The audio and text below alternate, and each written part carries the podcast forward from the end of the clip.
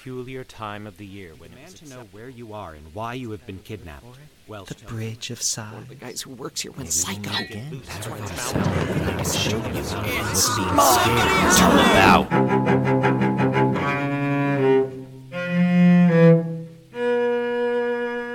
Welcome to October by May, the short stories of Edward T. May.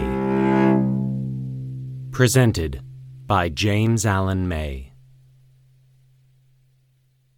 I sat down to write this intro and was planning on letting you know the next episode may either be very short or very different in content, or perhaps just delayed till the next release day. I have some life stuff happening, and am worried I may not be able to crank out another episode in time. Plus, it seems like right after Halloween is a sensible time to take a little hiatus. I wish I had a more firm announcement, but I'll post on the social medias as soon as I know what the plan is. Anyways, that's all I was planning to say. But then I looked at the calendar and realized the next scheduled episode would be Tuesday, November 3rd. That's going to be a crazy day. At first I thought, eh, all the more reason to just not release an episode that day. But then I also thought, wait, a lot of people are really going to want a distraction, so maybe I need to release an episode that day. Anyways, thanks for letting me think out loud and give you that quasi update. Always feel free to reach out over social media or email me at octoberbymay at gmail.com and let me know what you think. I think Tuesday, November 3rd will be a day that most people are shuttered up inside their homes, terrified of what is going on outside the safety of their locked doors and shuttered windows. Many will just be looking forward to the night being over, while they waited out in the company of their loved ones. Tommy Dillon is about to have a similar night with the Allen family. Though it is Halloween night, the children are not excitedly preparing for trick or treating, and the parents aren't on their way to a festive party. The family is acting as though it's any other night. Tommy is perplexed by this, but the Allen family knows something Tommy doesn't. They know what happens on Halloween night in their little town. They know to stay home, to not go out, to not even look out the window, and especially not to answer the door. The knock at the door.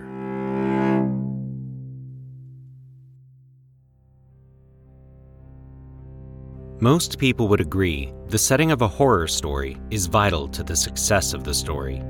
Although I'm unaware of any statistics relating to the matter, it is my firm belief most people feel a horror story is more frightening when it takes place in a dark and menacing locale. However, I am of the opinion, and I've no doubt it's a minority opinion, that horror stories are far more effective when the action proceeds on terrain the reader views as familiar and comforting. In other words, when a frightening event occurs in a milieu where the event typically does not take place, I believe the effect is thereby intensified.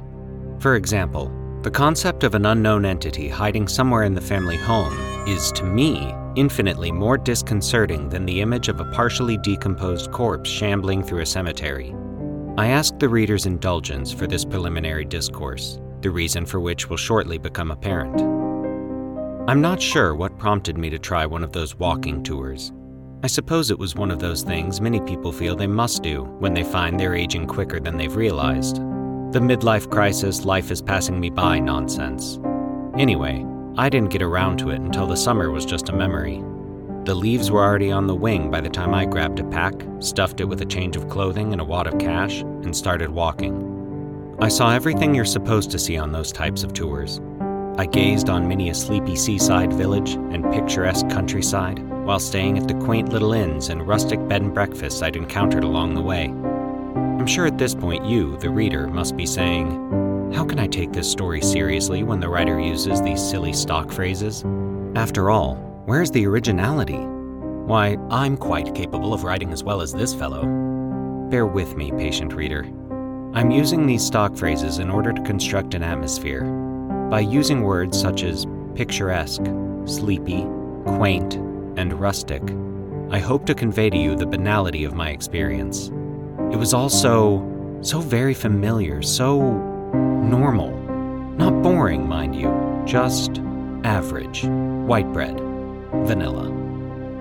It was late October when I arrived in a village tucked away in a remote mountain valley. I was greeted warmly by the inhabitants, and while there were no inns per se in the village, I soon found a lodging place. A family by the surname of Allen graciously offered to harbor me as long as I wished to linger in the environs. Jeremy Allen was a veritable bear of a man in terms of physical stature. His abrupt mannerisms and speech tended to leave acquaintances with the impression his ursine characteristics extended to his personality as well. However, it was my considered opinion his gruff behavior was something of a charade, designed to frighten his children into submission, said behavior fooling no one, least of all his children.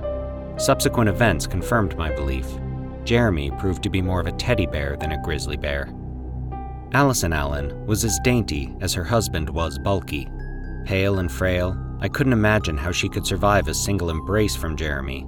Kind and amiable, she yet possessed an attribute capable of daunting the most stout hearted. When more than a monosyllabic response was required of Allison, her voice would steadily rise to a piercing falsetto until it threatened to shatter every window for miles. I sincerely believe the threat of her voice was better able to produce proper behavior in their children than was the threat of any corrective action based on Jeremy's physical prowess. Nine year old Jeremy Jr. was known as JJ. With his skinned knees, his love of frogs, his hatred of chores, and his seemingly infinite assortment of collections encompassing everything from beer bottle caps to baseball cards, JJ was as ordinary a boy as could be imagined. Seven year old Katie Allen was what we used to call a teacher's pet, and had she gone to my school, my friends and I would have teased her mercilessly always trying to gain the acceptance and gratitude of the teacher by tattling on the other children, always bossy, always rolling her eyes at the least infraction of etiquette, Katie fit the classic mold, much to her brother's chagrin. Not only were the Allens a painfully ordinary family, they owned a house to match two story, two car garage, white trim, white picket fence, mortgage, etc., etc. The Allen family and the village they lived in was, like my tour, average, white bread, vanilla flavored. I arrived in the late afternoon. Although it was the 31st of October, the weather was surprisingly balmy, and I decided to sit on Jeremy's front porch. I watched as the elderly woman across the street slowly raked the fallen leaves into a pile and set them on fire. She noticed me almost immediately, no doubt because my presence was out of the ordinary, and waved me over. We can still do it this way around here, she informed me with pride. The new houses they build nowadays in the cities can't be built with fireplaces that burn wood. Got to be gas fireplaces. Yes, I know. It's a pity. I enjoy the smell of wood smoke. I told her. Name's Nancy Calloway, the woman said. I introduced myself and clasped her extended hand. Although gnarled with arthritis, Nancy's hand was still able to impart a considerable pressure. I've always been impressed by firm hand clasps. Yes, sir, she continued. There's too many rules in the city. I couldn't agree more, I said. Too many people, too, she added as an afterthought. But the rules, they're the worst. My dear departed Clarence, God rest his soul, would visit his brother in the city every so often. When he got back home, he'd tell me about all the new rules they'd made since the last time he'd been there. Ordinances, he called them. Nancy, he'd tell me, why, it's getting to the point in those big cities where a man can't break wind without getting fined. Of course, he used a more colorful expression, she added with a wink. I found Nancy's candidness most refreshing. We talked for a few moments longer, and then I returned to the Allen's house.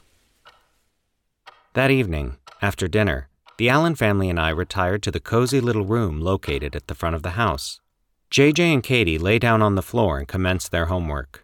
Allison retrieved a novel from the coffee table and began reading. Jeremy sorted through the mail as I glanced at the newspaper. It was relaxing and enjoyable.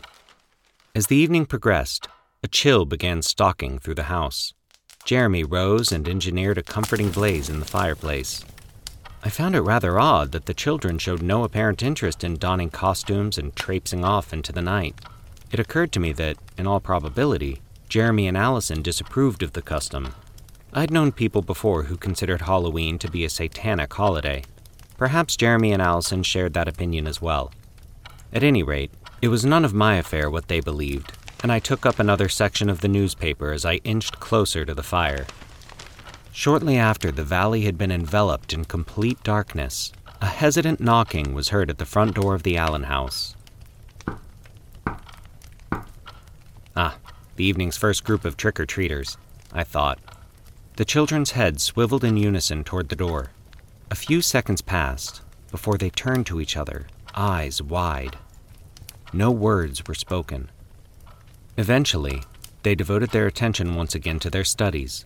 Jeremy and Allison exchanged apprehensive glances, but made no move to respond to the summons. At first, I was disturbed by their attitude. However, after considering the situation, it didn't seem as odd as it had at first blush. Well, of course, I thought. Not only do they refrain from trick or treating, they refuse to pass out candy as well. That makes perfect sense. But why the apprehension? Perhaps they're afraid JJ and Katie will feel isolated from the rest of the children. The knocking resumed. A group of three evenly spaced raps. This time, Katie's head turned toward her parents, not the door. JJ, after glancing at the window, began rising to a standing position and was immediately restrained by his mother. Allison said nothing to the boy. A mere shake of her head was enough to send JJ back to his schoolwork. On the other hand, surely, this being such a small town, everyone would know the Allens' disposition towards Halloween. Why would anyone bother coming to their door? I considered. A prank, perhaps? Another series of knocks focused my attention on the door. This time, the knocking was accompanied by a wee voice, gender indeterminate. Trick or treat. The words were spoken softly, edged with uncertainty, and sounded like the meowing of a small kitten. I watched Jeremy as his head snapped toward the door.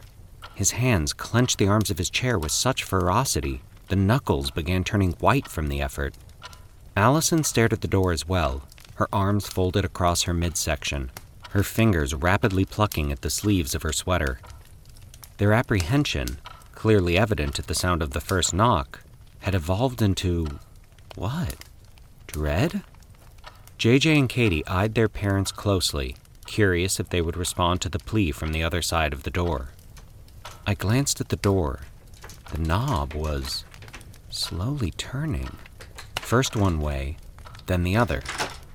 Without taking his eyes from the door, Jeremy's hand snaked its way toward the end table located next to his chair and noiselessly opened the drawer. His hand hovered above the yawning drawer, awaiting further developments from across the room. As the knob ceased its motion, Jeremy's hand closed the drawer, as slowly and silently as it had been opened, and returned to the arm of the chair.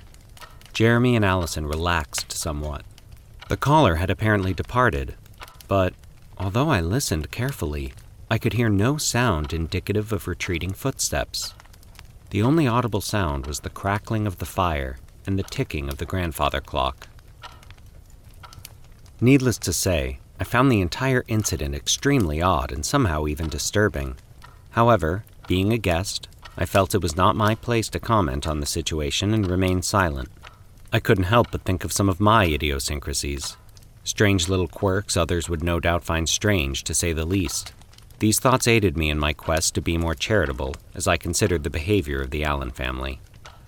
Before long, Allison stood, muttered something about making hot apple cider for everyone, and disappeared into the kitchen. The subsequent clatter of pots and pans seemed normal and, to some extent, reassuring.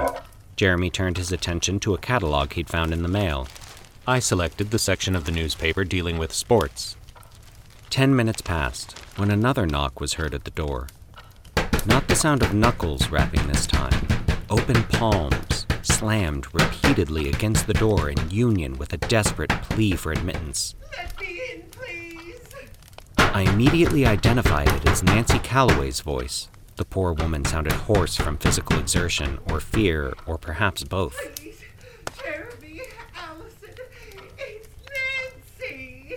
As I rose from my chair, Jeremy once again opened the drawer of the end table and extracted a pistol. Don't, he warned me. The overwhelming astonishment produced by his actions momentarily robbed me of speech.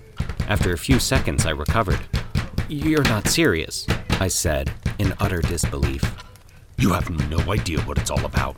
Jeremy assured me. I need help. Nancy's voice continued. Why won't you let me in? The doorknob rattled.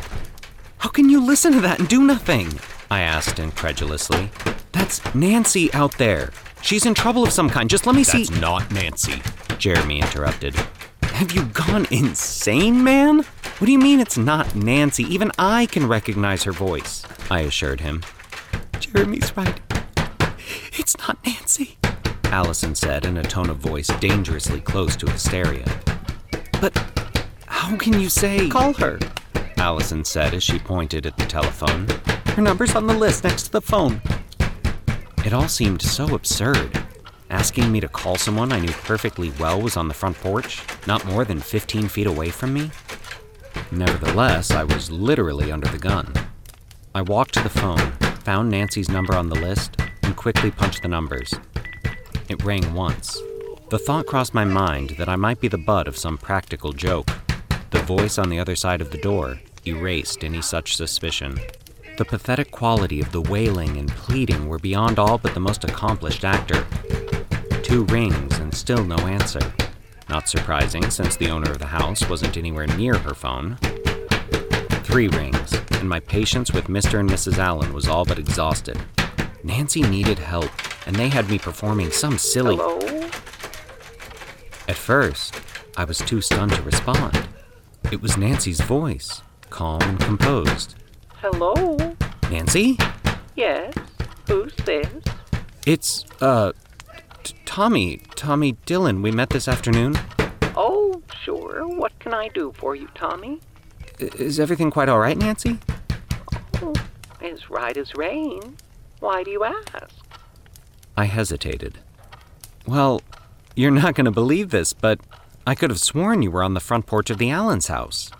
You see, just a moment ago, there was an insistent pounding at the door and then somebody asking for help, and it sounded exactly. Don't open the door! Nancy shouted into the phone. Whatever you do, don't open the door. Do you understand? I don't think I understand anything about I'm safe and sound in my own house. Nancy assured me. Don't worry about me and don't open the door. You do just what Jeremy and Allison tell you to do. I nodded stupidly and returned the phone to its cradle. The commotion at the front door ceased abruptly. I took a step toward the window overlooking the front porch, and Jeremy trained his gun on me. I stopped abruptly. Just want to take a peek out the window, my good man. I'll steer clear of the door, I argued. Jeremy shook his head. You can't look either. He said. Before I could respond to Jeremy's, what I considered, ridiculous order, I heard something scraping along the north side of the house. This sound, more than the combined admonitions of Mr. and Mrs. Allen and Nancy Calloway, convinced me that something was truly amiss in the village. I never thought a sound could have such a profoundly disturbing effect on me. Words alone cannot describe the sound with anything resembling justice. It must be sufficient to record the sound possessed a sinister, insidious quality, capable of activating an atavistic fear that threatened to completely unnerve me. Whatever was responsible for creating the noise stopped as it reached the dining room window. The window moved slightly as something attempted to gain entry. To my relief, I saw the window was latched. The sound resumed and continued along the side of the house and on into the backyard. A dead silence surrounded us. I glanced around the room. All eyes pivoted away from the dining room window and toward the hallway running from the front of the house to the kitchen, located at the rear of the house. Allison was in a position such that she was able to peer down the length of the hallway directly at the back door. Her eyes and mouth began widening, growing into ever expanding circles until she was nothing more than a cartoon caricature. Her throat and lower jaw labored grotesquely. Oh my! She managed to choke out in a barely audible tone. I forgot to lock. As soon as I realized what the problem was, I moved rapidly toward the hallway. As I came abreast of Allison, the back door came into view. I could see the handle twisting ominously. I rushed toward the door, tripped on the edge of the carpet, and went sliding along the tiled surface of the kitchen, eventually smashing headlong into the door. I could feel the door being pushed against me from the outside. I quickly turned my body sideways against the door and did my best to keep it closed. Perhaps on a carpeted floor I could have maintained my position, but the tiles in the kitchen were far too slick to gain any type of purchase. My hands and feet began sliding along the tiles as the pressure on the other side steadily increased. My fingers squeaked along the floor a fraction of an inch, then another. At last, the door opened a crack. I felt a wisp of cool night air tickle the back of my neck. Closely associated with the breeze was an indescribable stench. Body ached from the unaccustomed exertion. I redoubled my efforts, and still the door continued its inexorable movement inwards. Through the haze of the pain and the noxious odor, I heard heavy footsteps, the steps of a running man, and then Jeremy's body impacted the door. His timely assistance turned the tide. The door began a slow swing in the opposite direction. A few more seconds passed before I heard the latch engage. Jeremy quickly turned the key in the lock before helping me to my feet. Overcome with events, Allison slumped to the floor and began sobbing. Jeremy sat next to Allison and did his best to comfort her, while I leaned against the door and collected my breath. What was that thing? I demanded. Jeremy shrugged. Nobody knows, he assured me. Nobody wants to know. Just the sight of it can ruin a man's mind. That's why you wouldn't let me. That's why I wouldn't let you look out the window. Jeremy confirmed. The children entered the kitchen and huddled with their parents. This is the third year it's paid the town a visit, Jeremy explained. Only comes on Halloween. Jeremy paused in his story as he helped Allison off the floor. JJ, Katie, go make your mom some tea, Jeremy said softly. The children dutifully went about their designated task as Jeremy led Allison into the other room and placed her on the couch near the fire. Jeremy continued. The first year it came, the whole town was having a Halloween party in the school gym. It was kind of a tradition. We always kept the door locked during those parties because we had problems in the past with kids coming into the school when we weren't looking and causing vandalism of one kind or another. It was right after dark that someone started banging on the front door of the school. Jim Stevens, he was closest, went around the corner to see who it was. The rest of us thought it might be an emergency of some kind, so we stopped all the activities and listened closely. We could hear Jim telling whoever it was to keep their shirt on that he was coming as fast as he could. We heard him open the door, and then. and then he let out a scream. It was a scream like, well. I've never heard anything like it before or since. We closed the door to the gym, locked it, and huddled in there like scared rabbits. All night long, darn near the whole town. You mean nobody went to help this this Jim Stevens? I asked, immediately regretting the question. Jeremy stared at me. Mister, you're in no position to pass judgment on us. We're not ashamed of anything we did that night. If you'd been there that night, if you'd heard that scream, you would have done the same. It was an abandon all hope ye who enter here type of scream. Everyone in that gym knew, knew, knew just as sure as the sun rises in the east that Jim was beyond any help we could give him. I could only nod feebly. At first light, we opened the door to the gym and found Jim lying next to the outside door. I was surprised at the condition of his body. What with that terrible scream, I expected him to be torn limb from limb, blood and body parts scattered everywhere, but it wasn't like that. It wasn't like that at all. His body was intact, face down, but intact. I was the one that turned him over. Jeremy winced at the memory. His face was distorted. The eyes were gone, and the mouth, the mouth was stretched out like Jim was still screaming, just like in that famous picture. His face was all puckered up, too, like like a prune. It looked like something had put its mouth around Jim's face and started sucking on it and didn't stop until Jim's soul got pulled out of his body right through his eye sockets. Of course, there was an investigation, I began. That found nothing, Jeremy finished. My expression must have mirrored my doubts, for Jeremy expanded on his explanation. Demons don't leave footprints, or fingerprints, or DNA, or whatever else makes for a successful investigation. Then that's what you. The town, that is, concluded? Demonic activity? I asked. What else could we think? Especially after it came back the next Halloween. Of course, we weren't sure it would return. Just as a precaution, though, we all decided it would be best if nobody went out after dark. It still managed to kill. How? I asked. It fooled Todd and Susie Miller the same way it fooled you tonight when it imitated Nancy's voice. Todd heard what he thought was his neighbor at the door asking for help. Susie was putting their baby daughter to bed when she heard Todd open the door and start screaming. She stayed in her daughter's bedroom and locked the door. She said she could hear something roaming around the house, opening doors, scratching the walls. It tried to get into the bedroom too. It imitated Todd's voice. It begged to be let in, but Susie wouldn't budge. Susie said the thing stayed in the hallway for a while. She could see its shadow moving around underneath the bedroom door, then finally went away just before daylight. Did anyone think to set up a camera? I asked naively. Paul Lindsay, Jeremy said, nodding. he set up a video camera on his front porch and turned it on just before dark.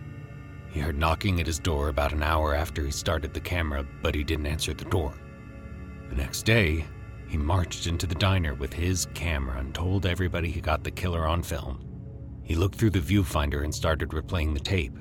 He'd fast forward a little, stop, look at the tape, stop, fast forward. After a few minutes, he found what he'd been looking for. People in the diner at the time said he smiled for a fraction of a second, just like he'd won a race. Then his expression changed completely. Everyone who saw him said they'd never seen anyone look so scared. Paul took the tape out, dropped the camera, and left. Didn't anyone ask him later what he saw? Never had a chance. Nobody's seen him since. That was a year ago. His house is just like he left it. We hear rumors every so often that he checked himself into an asylum somewhere upstate. After seeing what it did to Paul, nobody's had the nerve to get another picture of this thing. I could only shake my head in astonishment. Surely some agency, some organization can help? I suggested. Who? An agency of the federal government? Jeremy said derisively. For all we know, they're behind the whole thing. Word did get out to the media people, but the only ones who took an interest were the tabloids. What little credibility we had was gone after they got a hold of the story. Why? I wondered out loud. Why bother this little town? Seems everyone's got a theory about that, but there seems to be one more popular than the rest. It goes like this Being a little town, we don't have much available in the way of entertainment. No plays, no operas, no zoos, you know what I mean. So, we put all our effort into the holidays. We really go all out for Halloween, Thanksgiving, Christmas, Valentine's Day, St. Patrick's Day, 4th of July, all of them. Jeremy looked at me as if I should understand. Well, don't you see? He asked. We're so enthusiastic about it that something feels right at home here on Halloween. It feels, I don't know, comfortable here. I suppose Jeremy could be right. The entity may very well have been attracted to the village on account of the enthusiasm of the inhabitants for a holiday that many view as satanic. But why would the entity continue to appear after the village stopped celebrating Halloween? I thought about the situation quite often after leaving the village and eventually developed my own theory. Everyone has no doubt heard the term opposites attract. Now the reader will perhaps understand why I went to such great pains at the beginning of this tale to construct an atmosphere of banality. At this point, the reader should also perceive why I am of the opinion that comfortable surroundings make for a better horror story. It is my firm belief that the particular little village in this story was so average, so ordinary, so normal, that it attracted, just like the opposite poles on a magnet will attract each other, the abnormal, the paranormal. Furthermore, the paranormal entity chose to make its appearance into the normal on the only day acceptable for it to do so Halloween. Halloween became its only window of opportunity. Thus, as long as that sleepy little village remains the way it is, it will continue to attract the paranormal.